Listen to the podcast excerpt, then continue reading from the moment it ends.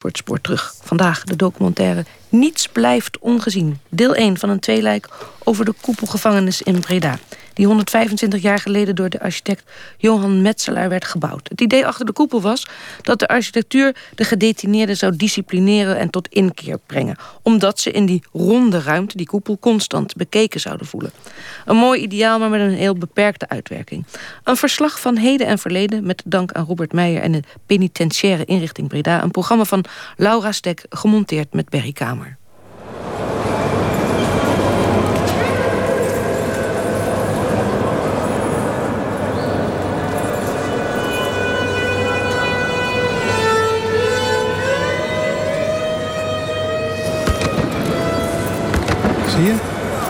Het weergalmt. Het komt gewoon terug. En zo komen dus heel veel geluiden terug. Hè? Dat is dus een van de dingen die hier heel erg speciaal zijn. Als je communiceerde moest met je collega aan de overkant... dan ging je met je hoofd tegen de muur aan. En dan uh, galmde het zo mooi rond. Dan was je beter te verstaan. Het geschreeuw en alles, dat went. Ik heb daar geen eigen meer in, hoor. Jij wel? Ik niet, hoor. Eén keer in de week kwam een hele bus met uh, nieuwe lichting gedetineerden binnen. Dan hadden ze veel bravoer. Tot het moment waarop die deuren binnen in de koepel open gingen. En dan was het heel opmerkelijk dat ze dan in één keer stil werden. Figuurlijk werden het kleine jongetjes, ja. Michel Foucault, een beroemde Frans filosoof, heeft het ooit is vergeleken met een dierentuin. Dat in elke cel eigenlijk een ander dier zit. En hoe barbaars het idee natuurlijk is, dat beeld, dat dringt zich wel op op het moment als je in het midden staat en je ziet dan allemaal die ringen en die losse cellen. En in elke cel zit een ander figuur.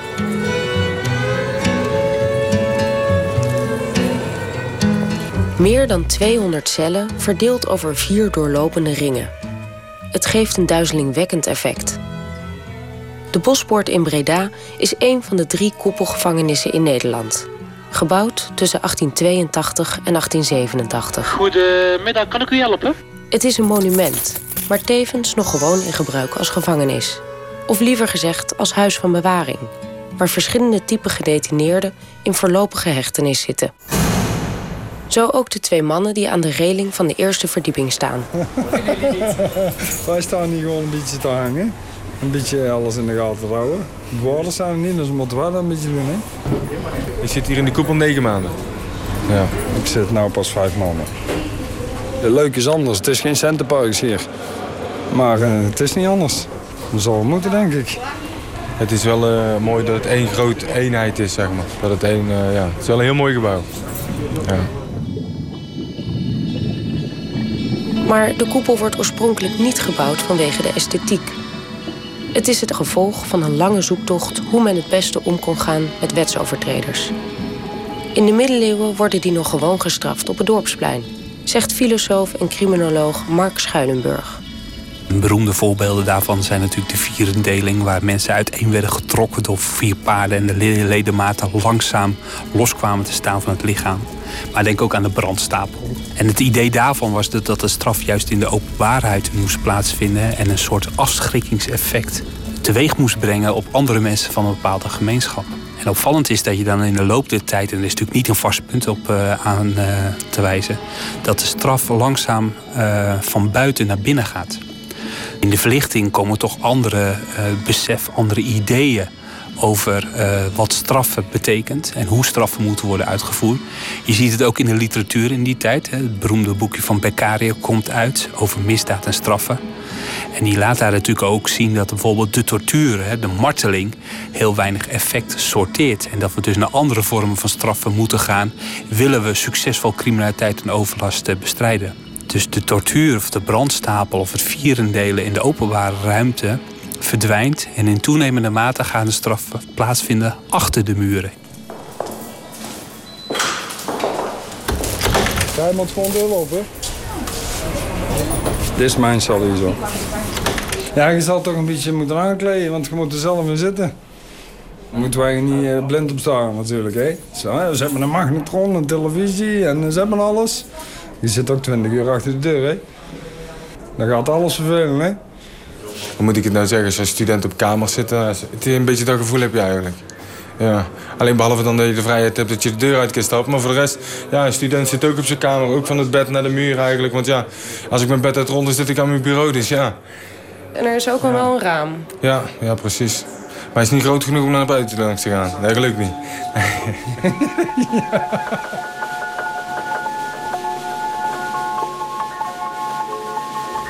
Begin 19e eeuw is men in Europa nog niet bekend met het principe gevangenis.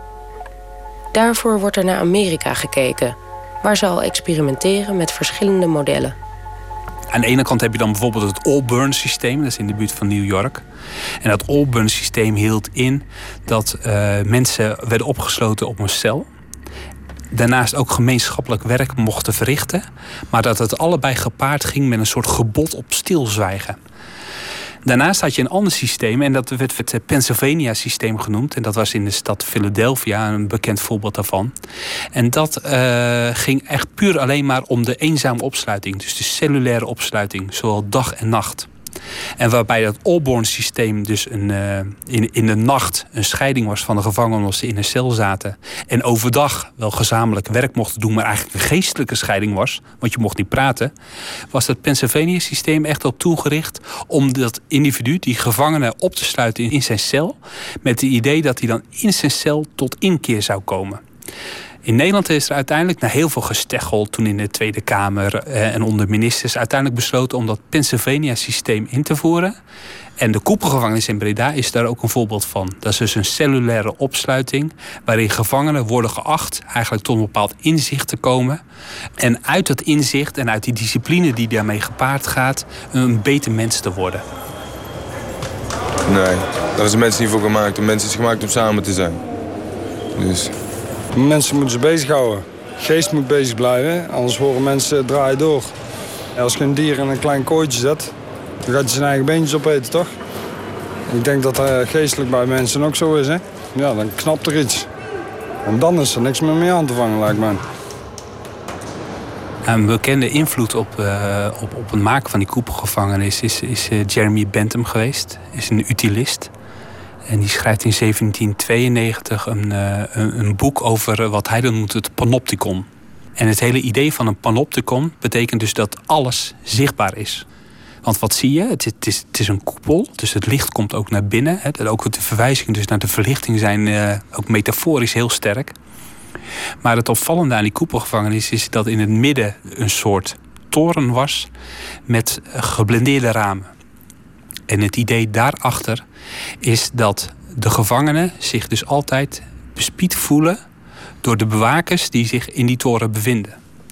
Maar doordat het geblindeerde ramen waren, is het in theorie mogelijk dat er in de toren geen enkele bewaker aanwezig was. Dus het is een grandioos idee dat, dat de architectuur dus een bepaalde disciplinering teweeg kan brengen. Dus niet een bewaker of een gevangenisdirecteur of een wet maar de architectuur van de gevangenis zelf kan een bepaalde disciplinering van gedrag meebrengen. Omdat elke gevangene voortdurend het idee heeft dat hij gezien wordt. Dat is natuurlijk fenomenaal. Uh, dat het zo economisch is doorgedacht dat je eigenlijk in theorie geen bewakers nodig hebt. En dat betekent dat dit eigenlijk, hè, dus waar bijvoorbeeld uitvinders altijd naar hebben gezorgd, naar een soort perpetuum mobile, iets wat zichzelf blijft voeden, dat dat gerealiseerd is in de koepelgevangenis, in het panopticon. Met dat ideaal wordt de koepelgevangenis in Breda gerealiseerd. Het is vrijwel een exacte kopie van de iets eerder gebouwde koepel in Arnhem. In de bijgebouwen komt een huis van bewaring en een vrouwengevangenis. De koepel is bestemd voor de langgestrafte mannen. Dit moet de ideale gevangenis zijn. Tegelijkertijd is natuurlijk heel het verlichtingsidee dat wij rationele wezens zijn ernstig ter discussie gesteld hebben. We worden ook gekenmerkt door trots en door angsten en door wantrouwen en door passies. Dus aan het hele idee van rationele mensen die langzaam werken naar een soort zelfverinnerlijking en een zelfverwerkelijking waar we uiteindelijk allemaal een beter mens van worden, is natuurlijk in het licht ook van de Europese geschiedenis en de wereldoorlogen die we hebben meegemaakt natuurlijk een erg bedenkelijk mensbeeld.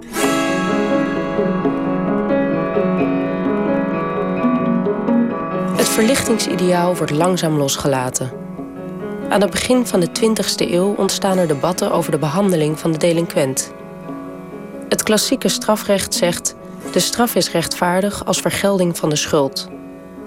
Maar met het nieuwe wetboek komt er meer ruimte voor de belangen van de gedetineerden.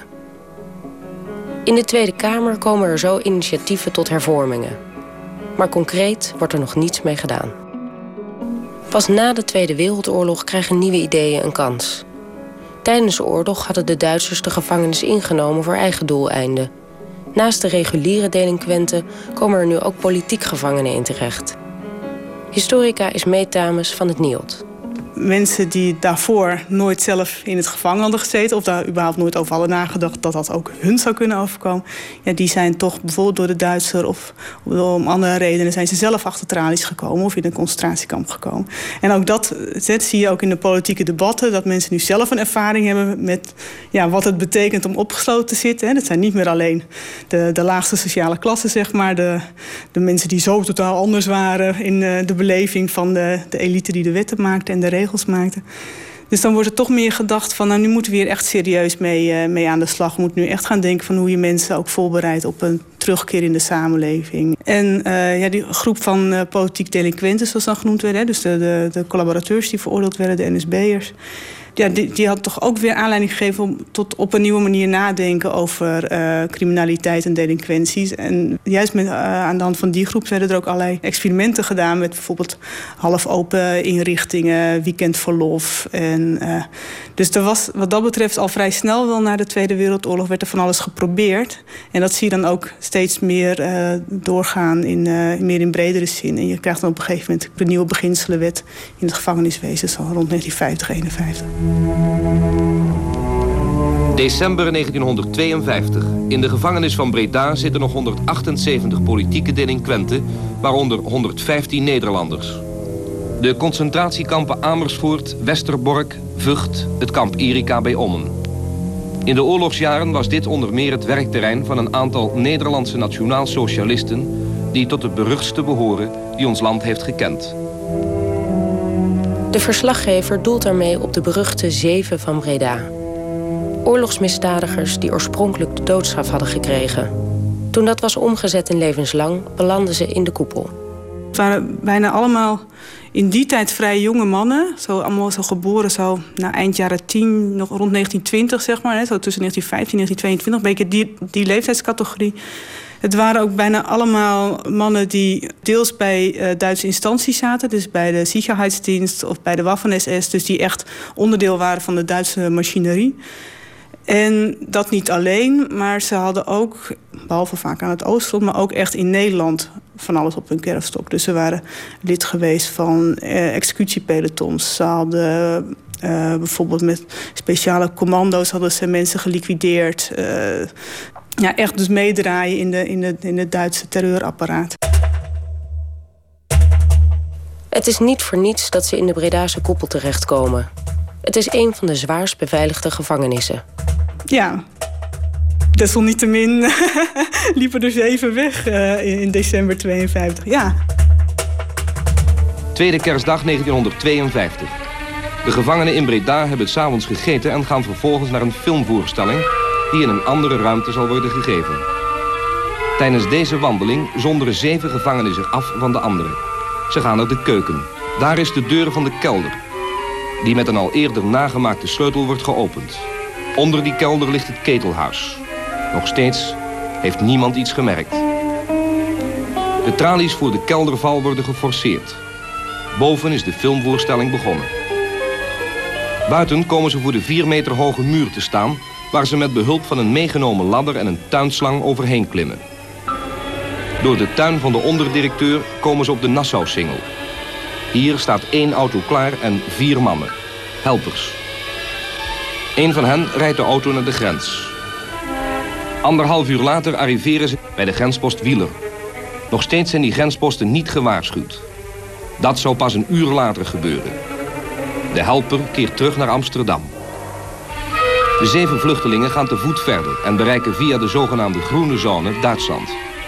En daar worden ze nog geen vijf minuten later door een tweetal Duitse grensbewakers gearresteerd. De hele nacht zitten ze in de Duitse grenspost. Vlak bij de Nederlandse grensbewakers. De volgende morgen worden ze voor een Duitse rechter in Kleef geleid. Die geeft hen wegens illegale grensoverschrijding een geldboete en laat ze onmiddellijk weer vrij. In Nederland breekt de storm los. De publieke verontwaardiging is zeer groot. De Nederlandse regering vraagt dringend om uitlevering van de oorlogsmisdadigers.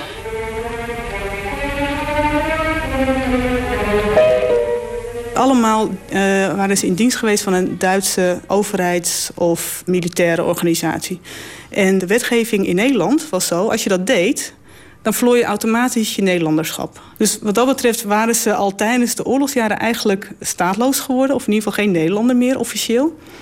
En aan de andere kant was er vanuit Duitsland het zogenaamde Führererlass. Dat zou Hitler op een gegeven moment gezegd hebben. Nou, iedereen die zich inzet voor de Duitse zaak, die kan een beroep doen op het Duitse staatsburgerschap. Was niet dat, dat ze dat ook automatisch daarmee meteen kregen, maar die konden daar wel een beroep op doen. Dus ze konden in Duitsland politiek asiel aanvragen. De Duitsers ontspringen de dans op verschillende manieren. Ze worden niet uitgeleverd aan Nederland. In 1966 zoekt het programma Brandpunt een aantal van hen op. Waaronder Willem van der Neut, beter bekend als de Bul van Amersfoort, die deelnam aan vele executiepelotons. Ja, we hebben met een paar mensen hebben we daar maar eh, gezegd door, door, tegen elkaar met drie mensen dat uh, we, we willen niet ons hele leven in de gevangenis zitten blijven. We waren nog jong in die tijd, want hebben gedacht, het hele leven in de gevangenis zitten, dat is... En daar hebben we dat met elkaar hebben we dat erover gesproken of we niet vluchten kon. En dan zijn we naar Breda gekomen. En daar was ik 2,5 jaar. Heb daar al twee keer heb ik dat gemerkt. Dat uh, heb ik gezien dat de tweede weinig uh, kerstdag een filmvoorvoering, een filmvoorstelling voorstelling is. En daar hebben we gezegd dat is de beste mogelijkheid om te vluchten. Zou u terug willen naar Nederland? Ja, heel graag. Maar de mogelijkheid wordt wel niet. Waarom wilt u terug naar Nederland? Ja, ik, zullen het zeggen. Er is toch één land waar me geboren werd en daar wil me toch steeds weer naar terug. Dus het dus werd, wel, werd wel niet gaan. U hebt dus eigenlijk nog een, eh, een straf te goed in Nederland? Hè? Ja, ik ben toch tot levenslang veroordeeld. Houdt u dat bezig op dit moment? Oh ja, dat... Also, dat, hangt, dat hangt altijd overeen. Eh, ik geloof, eh, als het voorbij is, dan hangt het ook nog overeen. Als zo straf gehad hebben, ik was te, te dood veroordeeld, waar, heb twee jaar in de doodcel gezeten. Ik, dat blijft altijd overeen. Was u te zwaar gestraft? Ja. Also, naar, uh, Hol Hollandse op, opvatting, nee. Uh, het, enige, het enige wat ik van zagen ken, ik was in die tijd nog jong. Heb, uh, heb mij er voorbij aangesloten en heb dat meegemaakt. En ik heb nu dat ik ouder ben, wil ik dat niet meer maken. Maar ik heb meer verstand nu wie vroeger. vroeger. Also, te zwaar wil ik, dan zou ik nee. De gebeurtenissen in de oorlog houden u wel bezig nog? Ja, die houdt een altijd bezig.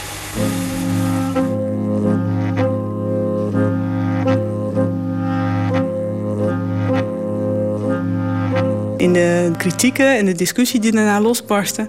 werd er ook wel geroepen van... dit gaat allemaal veel te ver met die hervormingen. En uh, ze zaten dan met z'n allen lekker film te kijken... en dan lopen de zeven zomaar weg. Dat kan toch echt niet de bedoeling zijn van uh, modernisering in het gevangeniswezen. En toen werd er ook wel weer het een en ander aangescherpt... en werd er wat dat betreft weer een strenger regime uh, ingevoerd. Ook de beveiliging wordt versterkt. De ringmuren worden verhoogd, op de hoeken worden wachttorens geplaatst en er komt een nieuw alarmsysteem. Als ik een vlucht, ja, dan moet alles achterlaten, lijkt mij. Waarom moet anders vluchten? Nee, voor mij, eh, nee hoor. Totaal niet. Ik ben nou de eetskaart aan het voorbereiden voor alle gedetineerden. Het spot. Met een stukje, ja, een stukje vlees erbij. Hakburger. Ik ben nou reiniger, dus ik moet een beetje de ring schoonhouden. Ik moet iedereen te eten geven. Dus ja, ik ga om 8 uur de deur open, 12 uur dicht, half 1 weer open, tot 5 uur de deur weer dicht. Ja, en dan om vijf uur, ja, dan ga ik eten. En dan is het ook zo zes, zeven uur. En dan gaan we naar bed weer, hè. Dan gaan we pyjama weer aan. En dan zeggen ze weer, tot morgen, meneer. En dan zit het achter de deur. Wat een saai leven eigenlijk, hè? Het is maar... het is Mag hij wel- al naar bed? Ja. ja, dat klopt. En ook nog alleen dan, hè? Dus eh hallo bereid, hè. Het is hier net een drie restaurant.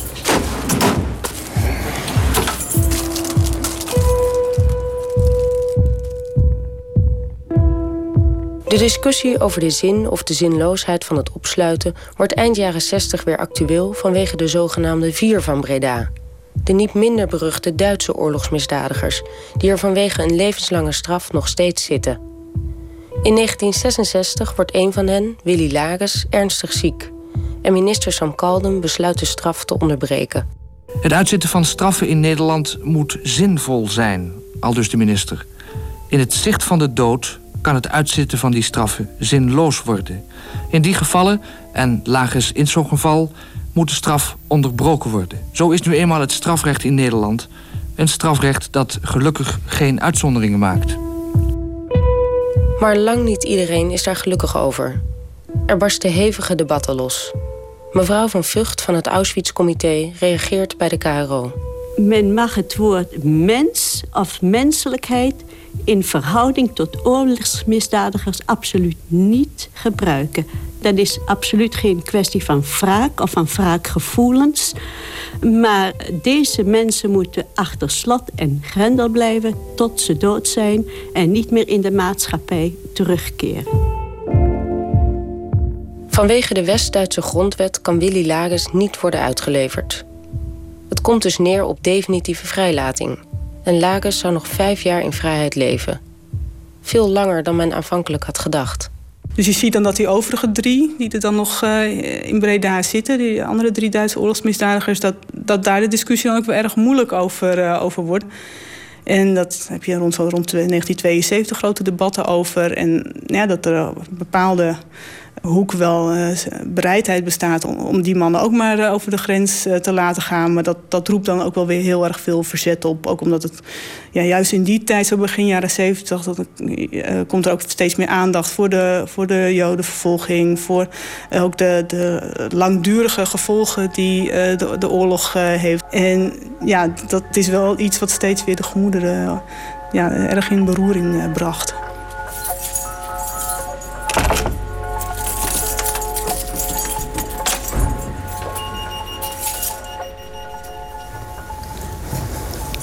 Oh ja, en dan kom ik daar weg. Als er iemand is die de oorlogsmisdadigers en de andere gedetineerden niet veroordeelde, dan was het geestelijk verzorgster Wieke Dijkstra wel. Zeggen dan was daar de directeurskamer. Ze wilde bewust nooit weten wat de gedetineerden op een kerfstok hadden. Dan zat er een gevaar in dat eh, ik beïnvloed werd naar hun toe. En ik denk, dat wil ik niet. Kijk, Vicky, dit is ook helemaal veranderd, hè? Dat herkent u niet meer, denk ik. Nee. Wieke komt eind jaren 60 in de koepel te werken als vrijwilligster. Kijk dan. Bewaarder Anthony leidt haar rond op haar oude werkplek. Al die oude units waar wij vroeger zaten, dan, Ja. volgens mij, die zijn allemaal weg. En daar hebben ze nou een heel sportterrein gemaakt. Mooi geworden, hè? Schitterend. Ja. Ze begint als domineesassistente. Toen zei de, de pastor, ik heb vandaag geen zin. Wil jij de dienst doen? Oh, ik denk heerlijk. En ze keken vreemd op dat daar iemand kwam in Burger. Hè? En waren nog niet veel vrouwen. Maar ik heb gedaan of ik dat eh, niet merkte. Ik denk, ik hoorde bij klaar, maar dan moet je me even aan wennen. Waar gaf u altijd meditatie, eh, Vicky, in unit 2? Was dat in de grote recreatiezaal? Wieke heeft progressieve ideeën die goed aansluiten bij de gedachten van die tijd. Dat een gedetineerde meer is dan alleen delinquent. Ze geeft ook meditatielessen. Hier, op dat podium. En dan lagen ze op die grond. Ik vertelde, we zijn allemaal zielen in een jas. En die ziel krijgt bij sommige mensen nooit de kans. Door alles wat ze uithalen en zo. Maar uiteindelijk komen ze weer terug en dan krijgt de ziel wel een kant. Hier in deze kant zat toen een jonge man. Die wou niemand ontvangen, een jaar lang al niet. En ik wist dat niet. Dus ik kom argeloos binnen en vond het goed. Gij zei een vrouw. Nou, die kunnen geen kwaad zijn.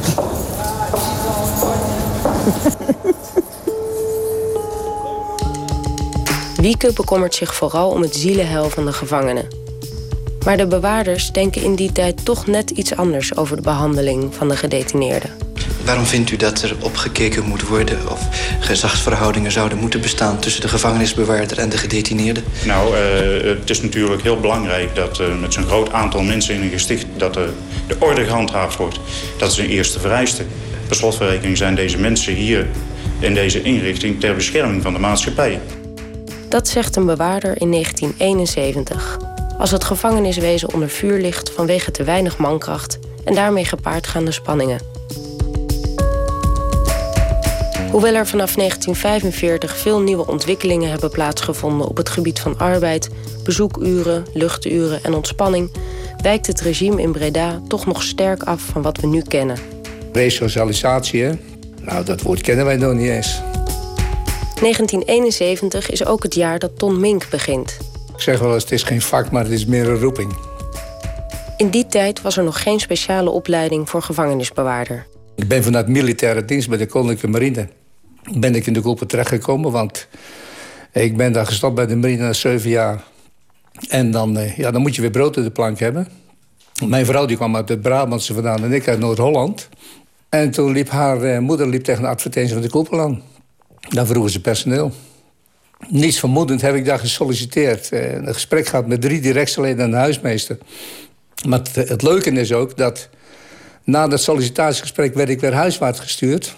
En moest ik wachten tot ik 25 jaar oud was. Want met 25 jaar had je voldoende mensenkennis... om een gedetineerde overweg te kunnen.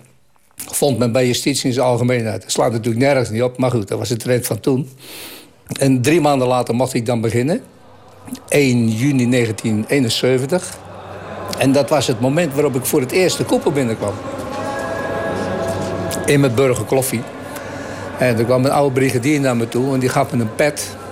En die zet niet op mijn hoofd. Zo je bent nu bewaarder. En denk ik, amai, amai, waar ben ik nou de godsnaam begonnen?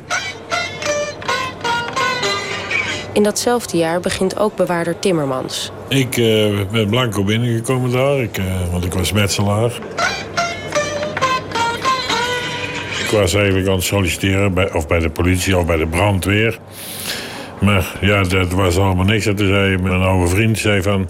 Dus vragen bij uh, de gevangeniswezen vragen ze mensen. En zodoende heb ik daar gesolliciteerd. Ik voelde me eigenlijk wel zeker van mijn positie, ja. Mede ook in dat licht van het feit dat ik eigenlijk gewoon niet wist waar ik aan begon... wat een gedetineerde inhield. En hoe spannend ook dat het werken met gedetineerden zou kunnen zijn. Dat bleek dus in de jaren later. Maar op dat moment was ik eh, eigenlijk vrij onbevangen. Achteraf gezien uh, heb ik wel eens gezegd van nou als ik geweten had bij de eerste uh, paar jaar daar te wachten stond, dan had ik het misschien nooit gedaan.